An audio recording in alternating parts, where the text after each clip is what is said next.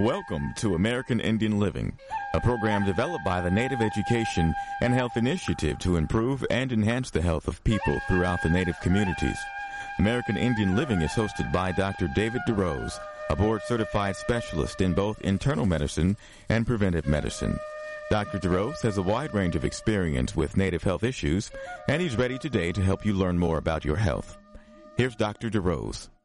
Welcome to American Indian Living. I'm Dr. David DeRose. We're recording another in a series of shows from the venue of ASI International. It's 2019, the month is August, and the setting is Louisville, Kentucky. We're in an exhibit hall here. That's why uh, you hear the uh, noise around us. It's a uh, vibrant place, and the meeting hall is about to close from this particular session, so we may hear some announcements in the background to that extent, but that doesn't mean that we're going anywhere. We will uh, record a full one hour show here, even though our first segment, like I said, is being recorded late in the day. Actually, the f- first full day of meetings here at ASI. Across from me are two ladies who I have just had the privilege of meeting. One of them is Nirvana Walton. Nirvana, it's great to have you with us. Nice to be here. And the other is Bethy Melodor. Great to have you, Bethy. Thank you. Now, you ladies are not only smiling, giving us beautiful smiles, which no one can appreciate on the radio, but you also have these very distinctive shirts, and I'm looking at them. It says NAPS, National Association for the Prevention of Starvation. I find that not a lot of people in Indian country have heard about your organization. At least that's been my impression. Tell us a little bit about who you are and what you do.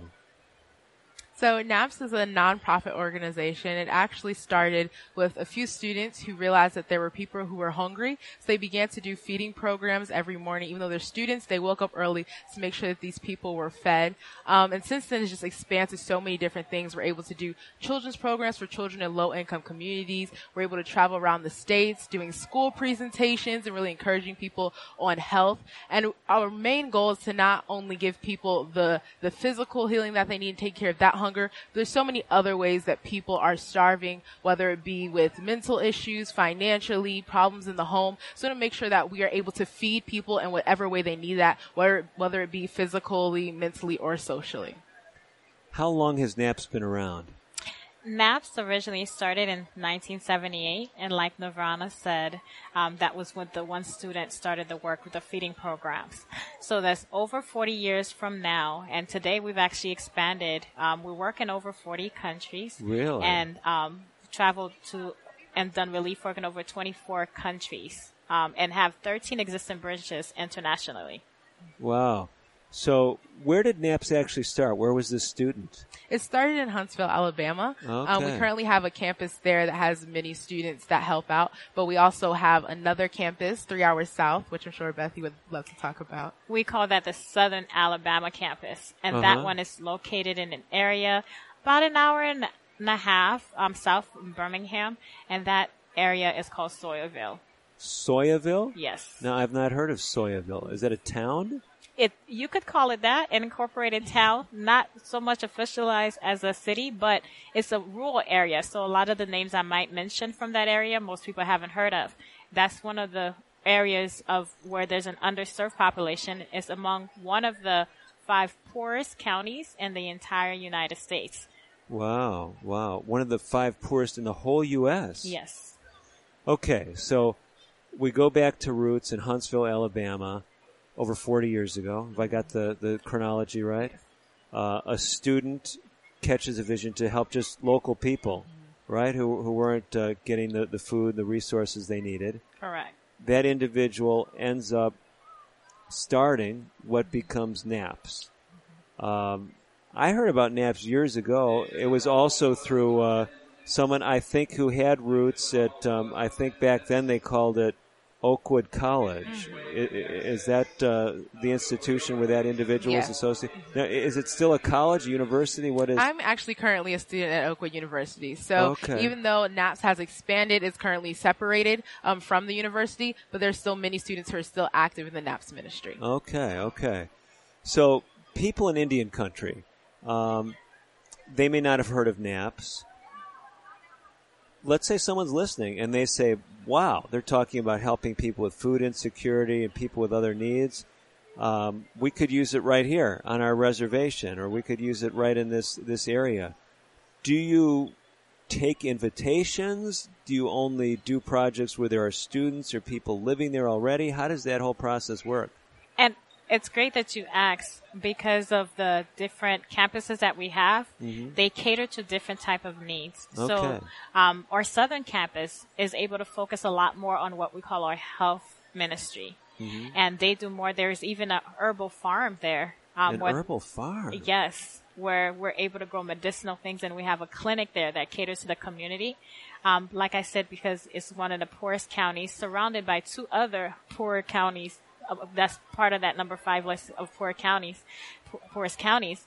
So, um, because we want to cater to, to that block of counties, mm-hmm. um, we planted ourselves there. So the clinic is there. And so to be able to work with the people there and we pretty much start at ground zero, retraining on health, basic healthful living, healthy choices, healthier lifestyle, and then working with them through the medication, um, through those taking medication or a board certified physician who's stationed there wow. is able to work to train in cutting down medications that are not necessary that can be um, traced whenever possible, um, replaced whenever possible with um, healthier choices.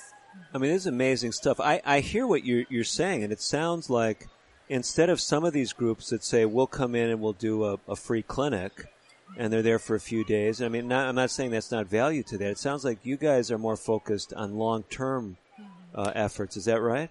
Absolutely. And um, like you said, one of the ways we do that, we are also one of those groups that also may go to do the two to three clinic. But okay. the way we do that, we work with established places. So if we're invited, let's just say a uh-huh. group invites us to do that, we work with the people that are there and we work on them and train to maintain. That's the same model we follow when we go overseas. Mm-hmm. When we're doing health um, work overseas, we bring our, our physicians and we do the work, but we also train a group of young people to stay there and establish a branch to finish the work. They know the language, they know the culture, they're able to continue, and we serve as liaisons for support, for training, for education, so they can continue to feed and discipling them and training them so they can train others to do it as well. And in the case of the South, while we're planted there, um, we do stay for the longevity. We have mm-hmm. the clinic there, we have the hub there. In places where we can't have it, we work with those who are able to continue, who are localized in those areas, mm-hmm. because we do believe in longevity. So I'm trying to translate this into a number of contexts. So I heard an amazing thing that you just said, Bethy, and that is you've got an herb farm. Mm-hmm. And um, I know a lot of Native Americans still have a high regard for their traditional therapies, and uh, some of those, you know, maybe herbal therapies. Mm-hmm. I know more tribes lately, it seems, at least in my circle, are having these community gardens. Often they're focused on you know vegetables and fruits, but um, from your experience, is it viable to grow medicinal herbs, or is that more labor intensive and more challenging than an average community garden would want to surround? From my experience, I will say um, invest your time in what you believe. Mm. And so for us, um, since I told you we've been in existence for over 40 years, what mm-hmm. we're learning and going overseas, um, and initially we did the traditional, um, go build up, gather medications from the U.S., take it overseas, able to give the people. But what we found is we'd give it to them for a time, but where would they get it after? Right, right. And what we studied with these cultures and our experiences with them is that um, they had the traditional things their mm-hmm. beliefs. Some may work, some may not. Some they need better, better guidance in. Mm-hmm. So we try to find cures that were more accessible to them. Mm-hmm. We've tried to find remedies that were in line with what they already believe understood or what they had access to. And I think that's part of what um, pushed us towards our way of looking more into it. And so since then, we were able to um, come back to the U.S. and build a wellness center so this wellness center is located like where our, our, clinic is. We cater to people all over the United States at this wellness center called Abundant Life um, Wellness Center in the Sawyerville area as well. And at this wellness center, people will come for about a 10 day sessions and they're able to see um, wonders being worked from things that we grow ourselves and that medicinal farm. And so seeing those results, to me, it's not a question of whether it's worth the investment. Mm-hmm. Now you guys are just expanding my horizon. I, I, I never thought of NAPS running a residential wellness center. Am I hearing you guys right? That's correct. So, let's say I got really sick, and uh, who knows what I have, cancer maybe, mm-hmm. and I wanted to go to a wellness center. I mean, could I go to your program? Absolutely. Um, we've had testimonies with patients from cancer working uh-huh. with that. And so we've had stories of that already being done. So yes, you could. We have um, ways for applications online where you can apply and you can come to the center for that session. Um, there will be a consultation done with you beforehand um, mm-hmm. to discuss the situations and the levels of it, whether you can travel and different things to consider. Or doctors know better of that, and they'll go through that check mark system with you. And from that part, then you could come to our program and now, now, maybe the cancer example was not the best, but I hear what you're saying because it's not just saying, you know, if someone may be uh, a candidate for a simple surgery to treat their cancer, you're not going to say, come and we'll give you some herbs. You've got a doctor who's screening yes. all this before they even show up. Yes, yes, yes, yes. Yeah, so yes. I, mean, I mean, I appreciate that really. You know, as a physician myself, I, I really value the natural and, you know, traditional therapies, but sometimes, um, people use these things inappropriately. Mm-hmm. Yeah. Yeah, we, we don't want you taking, um, well, we go through many examples, but, but the point is you guys are screening them. You've got a health professional who's doing that. Yeah. And then people come, they actually work with a, a licensed physician and other licensed health professionals? Yes, board certified, um, licensed physicians, nurse practitioner uh, that are on site, um, or person who does the herbal to their um, doctorate they have um, their doctorate in that field too, um, botany, and so they work together to go through that screening process with you and to see um, whether you're the best candidate for whatever we have to offer. What is the name of this program again? It's called we call it ALWI. Yeah, it's an acronym standing and what does for that stand for? Abundant Life Wellness Center uh, Institute. Institute. Abundant Life, Life Wellness, Wellness Institute. Institute. Yeah. I got to write this down. Abundant Life Wellness Institute. Let me write it down. And how does someone get a hold of, of this place? We do have um, a website.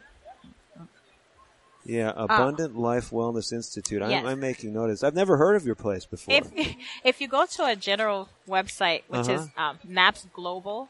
Naps Global, uh-huh. Yes, we'll have the listings for you for okay. um, the Wellness Center. There's information about NAPS School, which we operate, operate a K through 8 school as well and um, there's information in general about other services that NAPS provide. But you'll be able to get a direct feed to the Wellness Center website. So Nirvana, we've been talking a lot about this wellness center, and people are, if they're like me, they're saying, "Boy, it's amazing." Abundant Life Wellness Institute. I can go to napsglobal.org, learn more about it. But uh, even though I've kind of gravitated to that because it's totally new to me, you're doing stuff that you've been doing for many years, making mm-hmm. a huge difference. Tell us a little bit more because here's my thinking. Some people may want to contact you because they actually want to take advantage of some of the services, not take advantage in a, in a negative way, but utilize them. And others just say, this sounds like a great model that we could use at our tribe. What other things would they find at the napsglobal.org website? Um, so for more for me as a student, um, what I do is a little bit different because I am in school. Mm-hmm. So one thing that I, we really focus on is the children and that aspect because obviously they're the ones who are going to grow up and be committed members to our society. Mm-hmm. So definitely we go and every week we have programs for the children. We teach them different life lessons, um, whether it be honesty or how to be a good neighbor. Um, so we work with the kids and make sure that they're having those life lessons and those relationships with good, influential people. Mm-hmm. Um, and like I said before, we also travel to many different states wherever we can, doing programs for children as well in schools where they may not have that love that they need um, to grow and flourish. Wow, tremendous. Nirvana, Bethy, thank you so much for taking time out of your busy schedule here at ASI to, to share your vision and to tell us about NAPS. Okay, you're welcome. Thank you for having me. One more time, if you uh, enjoyed what these ladies were talking about, want to learn more about NAPS, the National Association for the Prevention of Starvation, you can go to napsglobal.org. N-A-P-S global.org. We've got to step away from this segment of American Indian Living. We've got a lot more coming up on today's edition of the show. Don't go away. A lot more right after this. Today's broadcast has been pre-recorded. However, if you have questions about today's show or would like further information, please call 1-800-775-HOPE. That's 1-800-775-4673. We'll be right back after this. This is Betty White. I know you don't need one more thing to worry about, but listen. High blood pressure can cause kidney damage, blindness, heart attack, stroke, and you can have high blood pressure even if you feel all right. One in seven adults has it, but it's easy to get your blood pressure checked, and you can treat it if it is too high. So don't worry about it. Don't ignore it. Just see your doctor and check it out. For your free booklet, visit the Will Rogers Institute at wrinstitute.org and find us on Facebook and Twitter. Emergency medical unit, respond to 102 Maple Avenue. Possible stroke victim. When stroke occurs, you have 60 minutes to win or lose the race of your life. There are new treatments, but you must get to a hospital fast. If you suddenly feel weakness on one side, have trouble speaking, walking, or seeing, it could be a stroke. Call 911. Get to a hospital. Because how you spend the next 60 minutes could determine how you spend the rest of your life. Stroke. Know the signs. Act in time. A message from the National Institute of Neurological Disorders and Stroke. If you receive disability benefits, keeping Social Security informed is key. Keeping us informed minimizes the chance that we learn about something later that could negatively affect your benefits.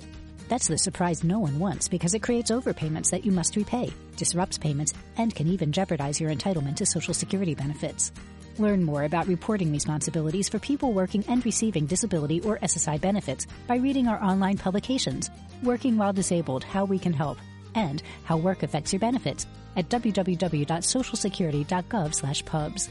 Some changes can be reported online at www.socialsecurity.gov. You can also notify us at 1 800 772 1213 or contact your local Social Security office. Our goal at Social Security is to pay you the right amount on time every month. With your cooperation to keep us informed of changes, the likelihood of any unpleasant surprises that could derail your benefits will be greatly minimized.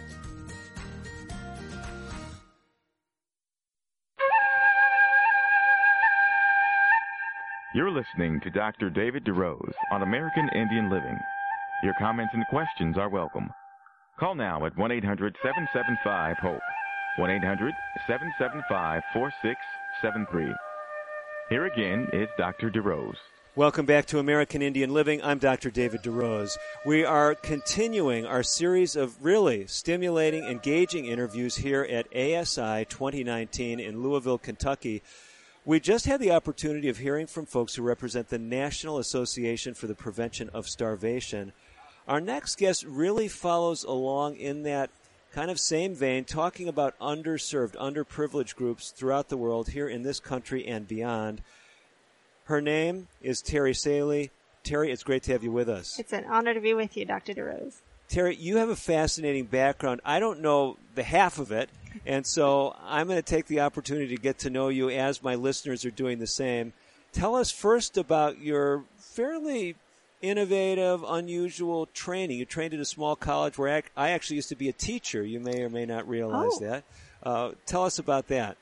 Yes, I studied at Weimar Institute, uh, which has a college and a health institute, as you know, where people come from all over the world to over to for treatment for chronic and degenerative diseases such as heart disease, diabetes, and um, my focus there was on learning health, but uh, I also was very interested in other cultures because I had spent four years working in refugee camps. Really, before you went to Before Weimar? Before I went to Weimar, Uh-huh. I had uh, done my freshman year at Union College in Nebraska, and then I went to Thailand to teach English in refugee camps. And in the meantime, I went for six months, ended up staying four years and Wow. learning a couple of languages Uh huh. Uh huh. and um, and discovering cultures that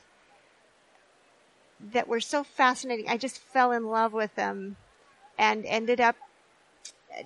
I I haven't managed to get far away from them. I just love these cultures and love working with them, and so that's what I do. Well, it's exciting. So you have this background of, of cross cultural uh, interfacing, working with people of all kinds of different backgrounds and cultures, and it's uh, it's exciting to have you because you really have been looking at some issues that I've been fascinated by lately. You're aware, and many of my listeners are aware, that I recently wrote a book called The Methuselah Factor. And it's looking at how we can improve our blood fluidity. We don't just talk about diet and exercise and a lot of the things that people have heard about can improve their health. We talk about some of these psychological and spiritual things. One of the things we highlight in the book is the power of altruism and kindness. Ah. And I know you have a special interest in this. Tell us why this is so germane to what you've been dealing with. You know, in working cross culturally and um, learning about different uh, groups, I've worked primarily now for 30 years with refugees who have come from troubled backgrounds. And I find that just one common theme is so often the reason we don't understand each other is because we are misunderstanding each other's reasons for doing things, their okay. motives. Okay. And and we we might think that they're doing things for one reason because what they do means one thing in our culture. Uh-huh.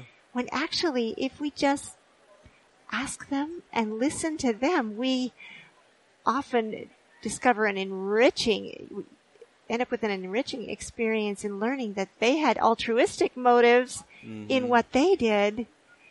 And it, we it just can draw us together. And i i find that even problems between countries and political strife often stems from just little misunderstandings that if they had been nipped in the bud could have ended in cooperation and brotherhood I mean, it's such a powerful message throughout Indian country, and especially since many of the folks that tune into American Indian Living are not Native. As we speak about, you know, how do Native Americans function optimally in a world where instead of being the majority population that they were historically on this continent, now a minority population.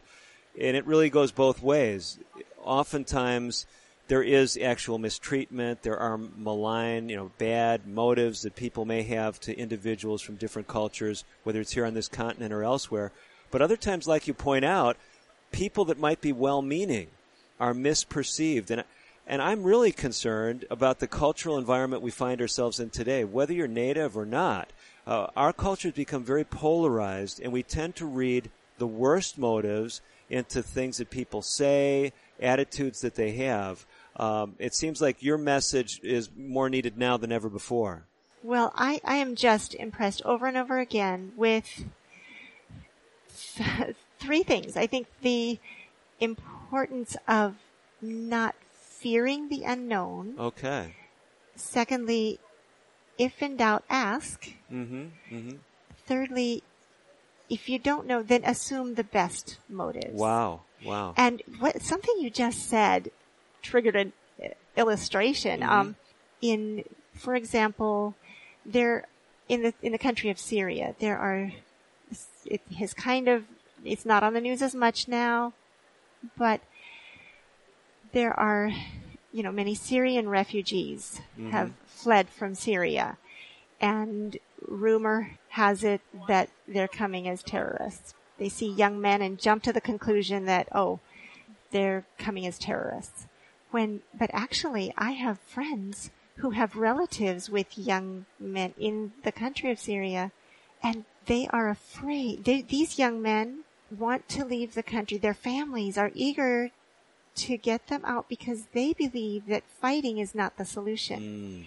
And they know that if they stay, they will probably be either drafted or forced to join one side or the other, but they mm-hmm. don't want to join sides. They don't want to fight. Mm. And actually, these are the conscientious objectors. These are the ones that love peace. Mm. But just because of a rumor or a, or some miscommunication from certain leaders, there, there's a, a very strong understanding in our country or misunderstanding that they are coming to do us harm when actually they are peace lovers. Anthropologists call this dynamic a brain drain from the country where there's conflict.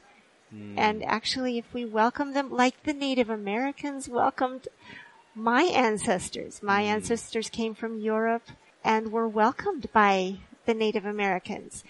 Now, now, I know many Native Americans can be saying, "Well, we wish our, our ancestors weren't so welcoming." I don't blame of, them. because of how the uh, how many repaid their kindness. But but your point your point is well taken. Just because someone violates trust, just because someone abuses kindness, doesn't mean that we should be unkind and uh, judge people in the worst light. Now, it is true Yes. There is definitely room. I mean, the Native American experience says there is Mm. is definitely room for caution, but Yes, I am so thankful for the gracious spirit that I have seen in people throughout First Nation communities, and I really think it speaks to us, like you're saying. Yes, uh, two wrongs don't make a right, and when and and I think it's so easy to get pulled into the downward spiral. Um, and you know, my heart goes out to what the Native Americans have gone through at the hands of. I don't know if my I hope my specific ancestors weren't involved, but I can't say that they weren't mm-hmm. as I read the history, and I would like to personally apologize to mm-hmm. my brothers and sisters in the Native American community for what, for the terrible things that my people group has done, and if there was any way I could make it right, I, I just, I think there's so much room for asking and listening to what people have been through, not defensively as, you know, what are you blaming me for? But just listening, putting ourselves in their place. And I think I would like to learn a lot more directly from the Native American community about what they've been through and how they would like us to engage now. Um, I know that working with other cultures is such an enriching experience and I would encourage anyone here when you see someone you don't know in the grocery line, say hi, ask where you're from, what language do you speak, um, find out something interesting about them. It will make their day. Well, Terry, one of the things I appreciate about you is not only your perspective, because, uh, you know, going back to where we started this segment about improving health through kindness, through altruism, but you also represent the Seventh day Adventist Church. You actually hold a position in what's in, called the North American Division of the Seventh day Adventist Church. Tell us what that title actually is. Yes, I coordinate ARIM for short, Adventist Refugee and Immigrant Ministries. And what I appreciate about that is we do this show as we talk to Native American issues. People say, well, we know the Seventh day Adventist Church is n- interested in Native Americans, but you represent the fact that the Seventh day Adventist Church is really interested in truly demonstrating the principles of Christianity. And that means Yes. everyone being treated equally. Everyone are mm-hmm. brothers and sisters, helping other cultures, regardless of whether they're a majority culture or minority culture our time is about slipped away, but Yes. some people may want to connect with you. They're interested in issues with refugees and other underrepresented populations. Do you have some contact information? Yes, you can go to our reb- website, refugeeministries.org. Okay. And um, my name is Terry Saelee. My contact information, my phone number and email address are there, and I welcome the privilege of engaging with anyone who would like to know more. Refugee Ministries Refugee Ministries, plural, dot org. dot org. Okay, Terry, we got to step away. We got another guest uh, waiting to come on the show. We have to just pause for just a couple of minutes. We got a lot more coming up on today's edition of American Indian Living. We'll be transitioning to an intervention you could do in your communities, a living example of that in our next segment. Don't go away. American Indian Living will continue in a moment. If you have questions or comments about today's pre recorded broadcast, please call 1 800 775 HOPE. That's 1 800 775 4673. So, you want to be a hero. Here are some ways to get the job. Hunt down that killer shark. Or run into a burning house to save a kitten. Luckily, there's an easier way to become a hero. Call 911 if you see someone experiencing the symptoms of stroke, sudden weakness on one side, or trouble speaking, walking, or seeing. Stroke. Know the signs. Act in time. You'll be a real hero. A message from the National Institute of Neurological Disorders and Stroke. Can you guess what's going on here? It's kids getting fit. Studies show that children and teens who get at least 60 minutes of physical activity a day reduce the risk of obesity, heart disease, anxiety, and increase their overall mood. So, whether it's around your neighborhood or at school, just get out and play. For your free booklet, visit wrinstitute.org or call toll free 877-957-7575 and find us on Facebook and Twitter. The Will Rogers Institute since 1936. My name is Tom Thornton. And my name is Cindy Thornton. We're retired, and this is how we live United. We decided to volunteer with United Way at our community free health clinic. United Way is how we contribute because we know our time and money are going to the right places. Judging by the thank yous we get at the clinic, I'd say we're doing the right thing with our retirement, too. We're Tom and Cindy Thornton. We volunteer at our community free health clinic. We don't just wear the shirt, we live it. Give, advocate, volunteer, live united. Go to liveunited.org. Brought to you by United Way and the Ad Council. Diabetes affects more than 29 million Americans. If left untreated, diabetes can lead to serious health problems such as heart disease, stroke, blindness, and kidney disease. Your family's health history can be an important factor in determining your risk of developing diabetes. The National Diabetes Education Program wants to help you and your family. Do all you can to prevent or delay the onset of type 2 diabetes. Visit yourdiabetesinfo.org to learn more.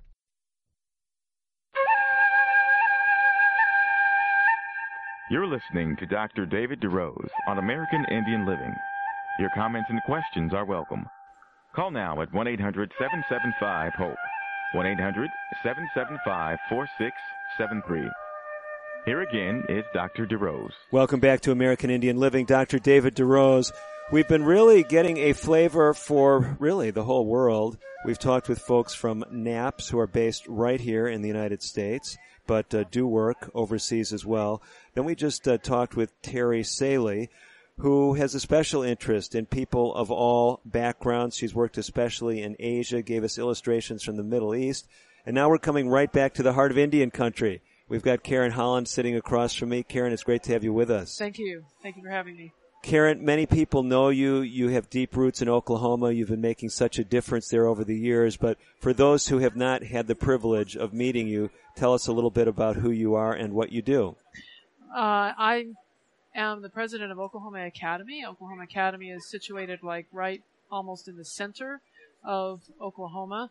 And we have a deep interest in young people and um, working with and training young people to be a strong part of their community.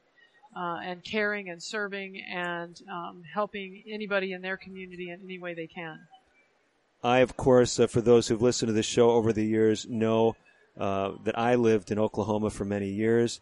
I had the privilege on a number of occasions for being there at uh, at Oklahoma Academy, and I was always excited about this spirit of service that the kids had, this uh, vision for helping, making a difference. And I know as I was at different events throughout Oklahoma, I'd often see your choir, your bell choir. Uh, we'd see your students doing different things.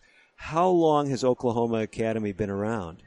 Uh, Oklahoma Academy has been started in 1981. So this will be our 39th school year, I believe, mm-hmm. coming up. Wow. So you've got this long history. And you've had students from a whole variety of backgrounds. So you have students right from Oklahoma, students with native backgrounds, but you've got students from all over the world. Is that safe to say? Yes, all over the world, from Mexico to Korea to Japan to India, countries in Europe. Wow what is it that draws these kids from seemingly all over to a relatively small school? I mean, this is not some sprawling, you know, campus with thousands of students, right?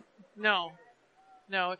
They are drawn to the program and to uh, what we have to offer in training them to for their future and where mm-hmm. they're going to go and what they're going to do and how they're going to serve.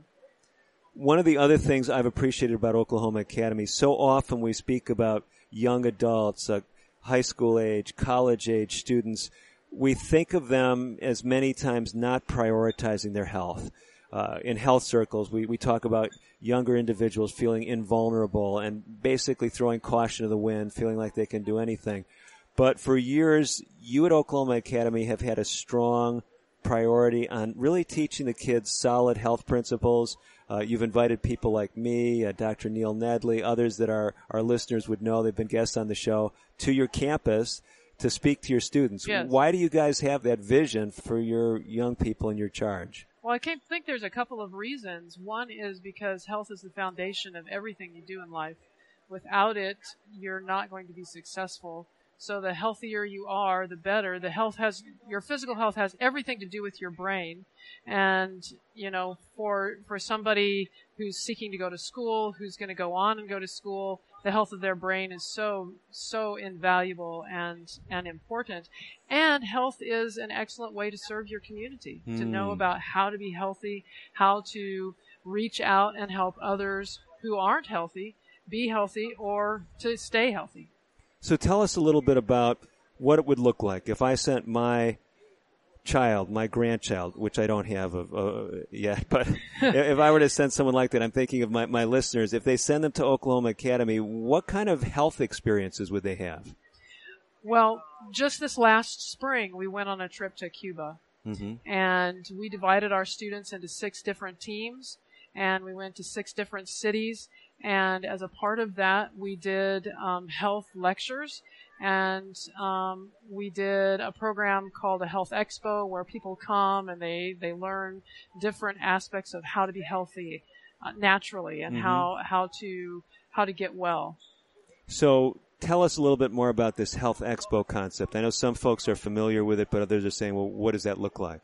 So a health expo is something that that you you set up that has different stations of different areas of of health um, that you come in and and you have your blood pressure taken and you you have your body fat evaluated and you have your lungs evaluated and and your exercise you know your cardiovascular health Hmm. evaluated and all the way through as you go through each one of these stations and you have these evaluations then you get information about where you are in that how are you doing in that area of health and then how can how can you be more healthy what kind of things can you do um, in those those areas to be more healthy So this sounds like a, probably a money-making project for the school. You mean you charge a, a nice price for people to go through this program, this Health Expo? no this is a service that Okay. that's done to the community So it's a free it's program. It's a free program yes So I'm thinking of some of the people that I rub shoulders with in Oklahoma, and they're saying, "Wow, here's a group of students in a school that does these free health screenings.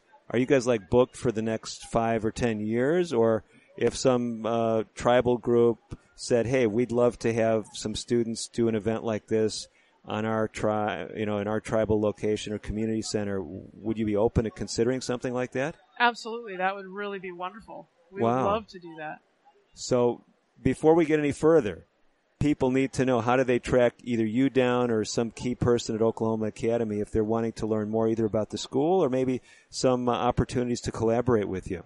Okay, a couple of different ways, but first off, they can go to our website. It's www.oklahomaacademy.org. So it's very simple um, to go there, and from there they can get in contact with us. Our number at the school is 405-454-6211. My name is Karen Holland. I kind of head up uh, some of the health outreach um, things that we do, and yeah, we would love to be a part of that. Now let me see if I've got this because you know these uh, websites and numbers I can tell very well. So it's oklahomaacademy.org. Correct. Okay, so if I go there on the web, I can get uh, all this contact information. But you also gave a phone number for those who may not have reliable internet. It's area code 405. Yes. And then what have we got after that? 454 454. Mm-hmm. 6211. Okay, 405 454 6211. And you are the president of Oklahoma Academy, Yes. Karen Holland. Okay, now I know not only do you do things throughout Oklahoma, but you do stuff right on your own campus. Yes. And you and I were together, it seems like not all that long ago. I mean, Just I say couple years. you and I, but you, you know, the whole campus was Sure. there. And you did an event for the community. Mhm. I gather this was an annual health event. Yes. Tell us a little bit about what that is, and some of the folks in Oklahoma may want to drop in on it. Okay, so we're excited about this event. It's an international food fair uh, where, because we have international students and we have international staff, Mhm. we have put together uh, kind of a campus wide family event that we do um, with foods, healthy foods from all of those countries, Mm. um, from the countries from where they are. So we have Asian food, we have European food, we have Hispanic food, we have Indian food, um, and so people can come to that. They buy tickets, they come in, but also as a part of that event, we invite somebody in to to talk about some area of health. So, Mhm. Dr. DeRose, you talked about diabetes. We've had somebody that's talked about stress. Mhm. Um, and those are the kinds of things that, that we do. So we have a lecture area where they can come, they can eat and listen, or they can just come and listen, but then they can participate in, in the event as a whole. When I was there, I really enjoyed the food. I enjoyed the company.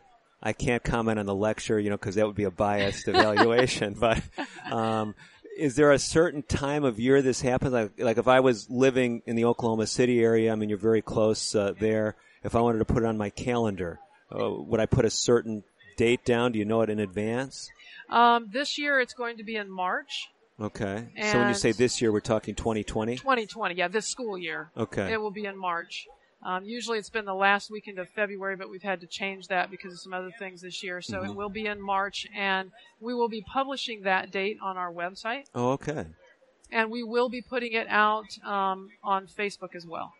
Now, you folks, even though again you're a relatively small school, like what's the enrollment there uh, typically? Um, this last year we had 33. Okay, so it's a small school, Yes. Uh, service oriented, practically oriented. The kids are, are hands on, That's right. uh, but very qualified teachers. I mean, the kids seem to get a good education who come out of there. Absolutely, yes. And um, if someone knows about you, they know that you bring in people for, I mean, all kinds of activities. So you don't just have health speakers, you have motivational speakers, devotional speakers.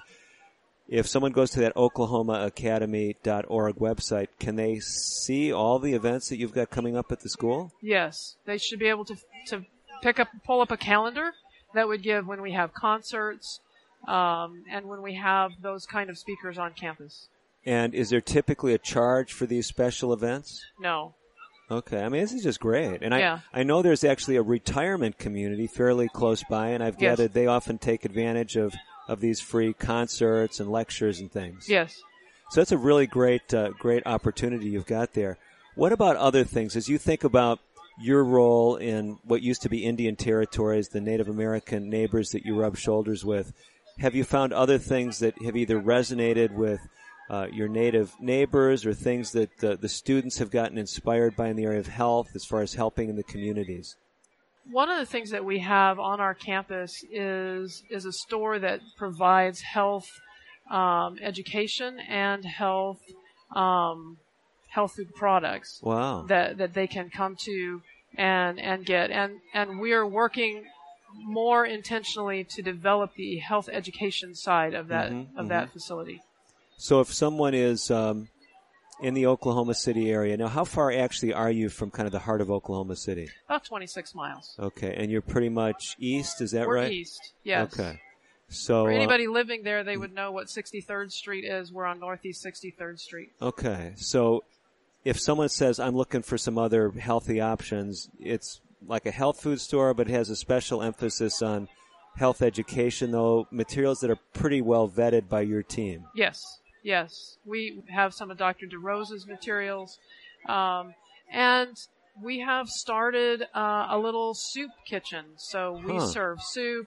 We're starting to serve sandwiches as well and kind of enhancing so that when people come, they can actually get something to eat while they're there. Oh, okay. Today there's a lot of options as far as health food stores or even in grocery stores, a lot more options.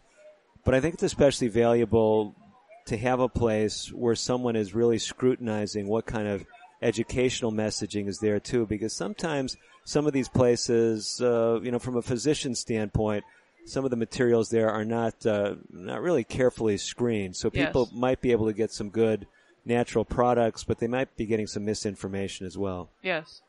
Well, as we're winding up this segment, Karen, any final words, uh, words of encouragement to those tuning in? Any last messages you'd like to leave our listeners with? Well, we're just excited to be a part of our community and um, right in the heart of Native America, and we we would love to be a part of encouraging um, health in their lives. um, and any way that we can get involved in that, we're really we're really open to. Thank you so much. That was Karen Holland. She's the president of Oklahoma Academy. Again, if you want to contact her or her team, oklahomaacademy.org or call 405 454 6211. We've got another great guest coming up in our final segment of today's edition of American Indian Living. I'm Dr. David DeRose. Stay tuned. We will be right back after this.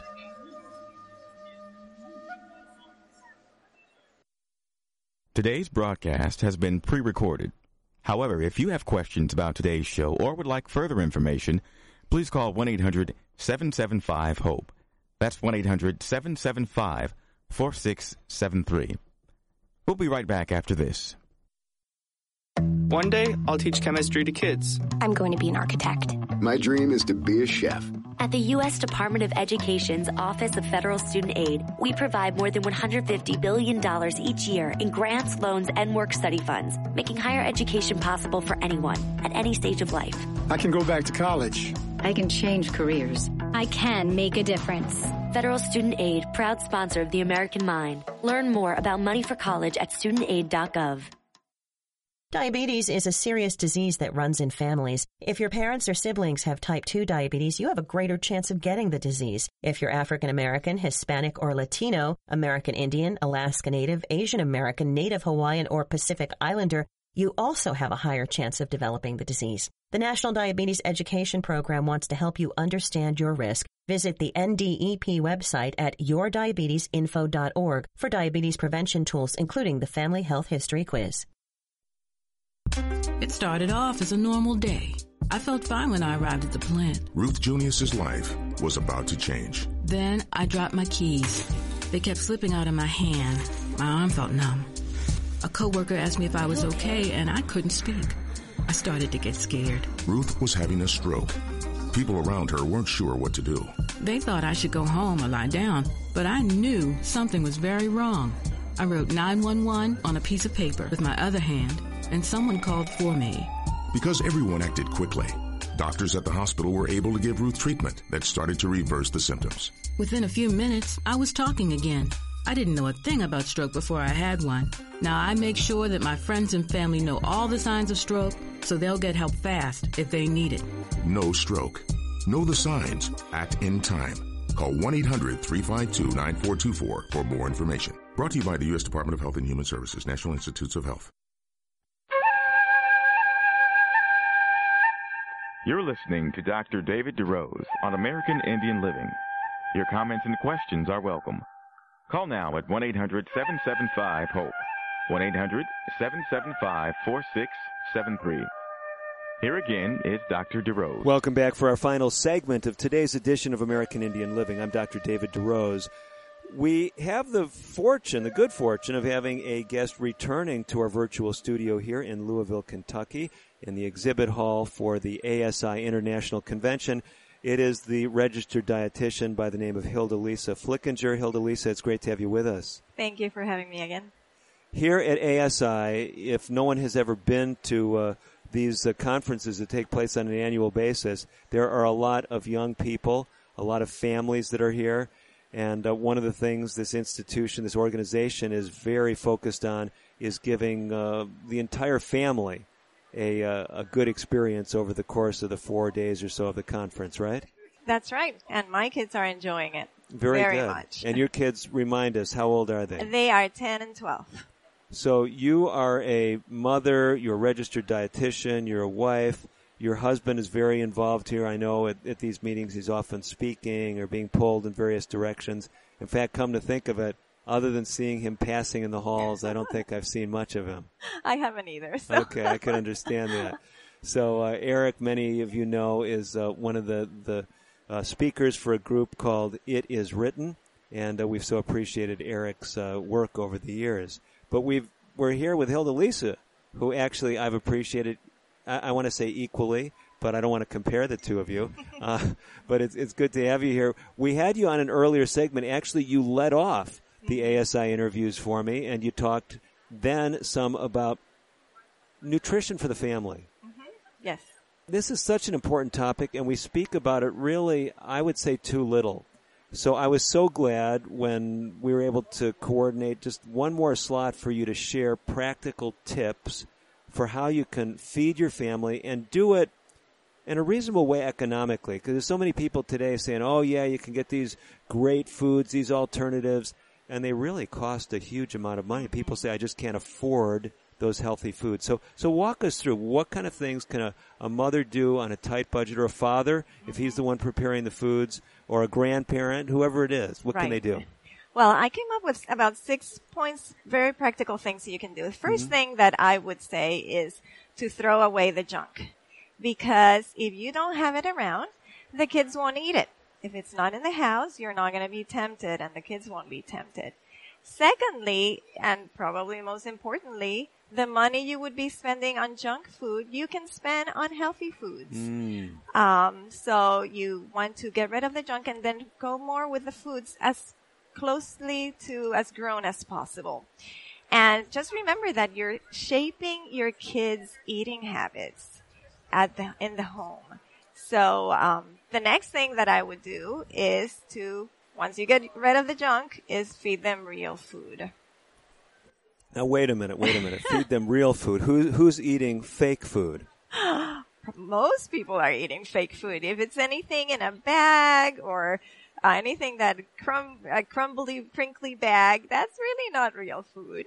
If you think of um, potato chips, do, do they look like potatoes at all? Hmm. Um, so I haven't seen a potato chip tree yet. Okay, okay, fair enough. So, so here's here's my question. We're talking about these two principles: throwing away the junk food and feeding them real food. Is there a difference between fake food and junk food? Um, usually they're pretty close. Okay. Yes. So, so one of these signs is the crinkly bags. So there's a, a group over here. I think it was called Country Life Natural Foods. It was giving out these mixes of dried fruit and nuts in a crinkly bag. Should I have avoided those? of course, you can use your common sense. There are a few exceptions. Oh, okay. You can get some nuts, you know, and uh, almonds and things like that and mixes. But most of the time, that's not what people think of when they think of getting things in a cr- crinkly bag Mhm, mhm. or things that are already made, like convenience foods, a lot of convenience foods. Um, or fast foods, um, things like that. Okay, okay. So we're we're trying to eat more of those foods just like they come out of the ground. Uh, less processing is is this kind of the idea? Right, right. Yeah. So you want to um, stick more with the plant foods, like the plant protein foods, beans and legumes and lentils, and the whole grains. Um, you know, like brown rice and whole grain pasta. So those things are gonna um, give you the fiber, the nutrients. They're very healthy, and um, also the fruits and the vegetables. Of course, that's Mhm. what you should base your your plan your meals around fruits and vegetables to make sure that you do get those. And those are the things that are full of water and fiber. They're going to fill you up, fill your family up so that they're not hungry, you know, between meals and have to reach for a snack and grab those crinkly bags again. I think this is one of the biggest issues that many people are concerned about today. They're looking at their kids, their grandkids, and this is not just an Indian country concern. I mean, this is a concern in every segment of the population, and that is, it seems like our kids are getting heavier, and uh, our our population is getting heavier. Plant foods that are high in fiber and water, no calories in fiber, no calories in water, right? That's right. So you're filling up on low calorie foods, going to contribute so much to the weight problem, right? That's right. Great, great. Yeah. Um, and you know, of course, you might think that if you start buying a lot of these fruits and vegetables, you're going to be spending more money and they're just pricier. But think about it. If you're not buying the junk food or the prepared convenience foods, you're going to have more money left over. Good point. For those things. Um, and, and that leads into also the idea of how much are you eating out? If you Hmm. cook more things at home, you're going to save a lot of money and you're going to be feeding your family much healthier foods. Um, but when we talk about feeding at home, you're going to be saying, I don't have time. Mm-hmm. Common, common. That's right. And that's a fact of life. We have packed schedules, but the best thing you can do for that is to have a plan. Okay. So have a weekly plan on what you're going to feed your family that week. and um, stick to that and do that before you go grocery shopping. So that way you can get the things that you need for the week and uh, you're going to end up wasting less food and wasting mm. less money if you have a plan. I've heard one of the high risk times, I don't know what you think about this as a dietitian, Hilda Lisa, is if you go into the grocery store when you're hungry and you don't have a plan. Is that really true? Of course, because okay. everything you see, it's going to appeal to you. but and then again, if you don't have a plan, um, you're just going to buy for things you might you think you might need through the week, mm. but then mm. you end up not preparing the the meals that you thought you were going to prepare, and the food just goes to waste. Especially if it's fresh vegetables, then you know you'll have to throw them away. Well, well, what do people need to cook, and what should they eat raw? That's always a question that comes up too. Uh, well, what should they eat raw? Now, definitely, it's a good idea to eat more foods as grown and and more raw foods. But um, I don't believe, as a dietitian, and the science doesn't really show that you need to eat everything raw. Okay. So definitely the vegetables and the salads and things like that, they're good to be raw, but there are foods that you actually need to cook in order to to absorb the nutrients um, best, like the beans and mm. the whole grains. Mm-hmm. You must cook those foods. So yes, eat more r- raw foods, um, like the vegetables and the fruits, but not everything needs to be raw. Now, a lot of people have said you can be making all the right choices, but it's how you eat and the setting in which you eat that makes a difference. You have any insights into that? Well, uh, something that comes to mind is very important for families to eat together um, because there's a, a recent article by the Academy of Nutrition and Dietetics that shows there's so many benefits. For example, your family are going to have improved mental health. Uh, your kids are going to have improved uh, academic performance. There's wow. going to be less obesity as adults. You're going to have improved eating patterns to your whole family. And get this, with each additional family meal that's shared each mm-hmm. week, adolescents are less likely to show symptoms of depression and less likely to use drugs and less likely to engage in delinquent activities. Really? So very, very important, not just nutritionally, but mentally uh, and socially for families to come together and eat. So if someone says, I don't like anything that Hilda Lisa said, she's telling me to give up my favorite foods and eat a bunch of stuff that I don't like, if they just take this one point away, even if you're going to eat the junk food, at least sit down together and eat it. Would would that be a good conclusion, or you, am I starting to get you worried? Well, that that's a step in the right direction, but uh, no, you want to feed your family the best, and you can if you have a plan. I mean, these are great messages, Hilda Lisa. I know you have a very busy schedule, a lot of responsibilities, even here at ASI. Any final words of wisdom uh, for the folks tuning in today? Um, well, just um, go more with the plant-based foods and have a plan and be a family together, even if it's at least a few meals a week together. Just move more in that direction. Thank you so much. That was Hilda Lisa Flickinger. She's a registered dietitian and someone who is not only invested in the health of her own family, but wants you to have optimal health. I think it's a fitting conclusion to an exciting show that really brought us really guests from all over the world, at least people representing perspectives from all over the world. Hopefully, you've taken away things that can make a difference for you, for your health, for your family's health, and of course for your communities, your tribe, and beyond. For all of us at American Indian Living, I'm Dr. David DeRose, wishing you the very best of health. Native Voice One, the Native American Radio Network.